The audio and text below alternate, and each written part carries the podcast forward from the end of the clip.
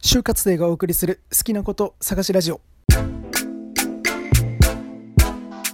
こんにちは、カズマです。このポッドキャストでは様々なことに挑戦し、えー、いろいろ失敗し、諦めたり、浮気したり、もう一回やったりという様々な挑戦を経て、えー、それぞれの、えー、魅力を知りました。えー、そのそれぞれの魅力を、えー、皆さんにお伝えできたらなと思ってます。また、このチャンネルをきっかけにして、あ、この趣味いいかもとか、この趣味やってみようとか思ってくれたら、えー、すごく嬉しいですというチャンネルです。で、あの、今日なんですけど、あの、こんなもん趣味にするのかって思うかもしれないですけど、あの、僕はれっきとした趣味だと真剣に思ってます。虫取りです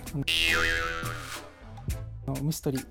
もう今多分もう半分以上の人はマジでないわとか思ったかもしれないですけどあの僕にとって虫取りあのマジでロマン、うん、これはちょっともう男の中でも一部しかわからないのかなとは思うんですけど、まあ、いわゆる虫取りって言ってもカブトムシクワガタムシの類ですね。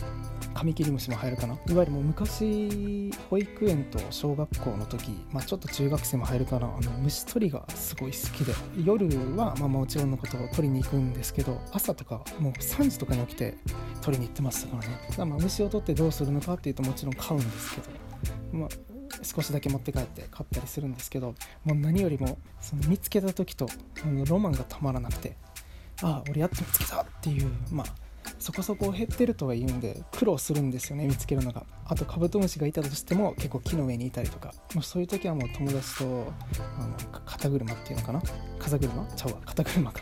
肩車して木に登って捕まえたり木を蹴って落としたりとか。もう本当にもう全てがチャレンジでしたね。とあのもし木から落ちたら川に落ちちゃうとか。あともう急に泥があってはまって抜けれなくなったりとかもう全てが虫取りを虫を取って虫を見てそれを捕まえるのもすごい楽しいけどその友達と出かけて、まあ、父親ともなんですけどその森の中に入っていきでそこの住んでいって虫を探すっていうそのダンジョン感全てがもう病みつきでもうもちろんハチとかガーとかゴキブリとかどんどん出てくるんですけどもう僕もそれめっちゃ嫌いなんでただもうそれを全部翻すぐらいのダンジョン的楽しさがある。もうそれが虫取りだと思います。迷路といえば迷路なんですよね。特にちょっと込み入った虫取りスポットなんか行くとこれ下手したら森の奥まで入って帰ってこれないなんていう危険がありますからね。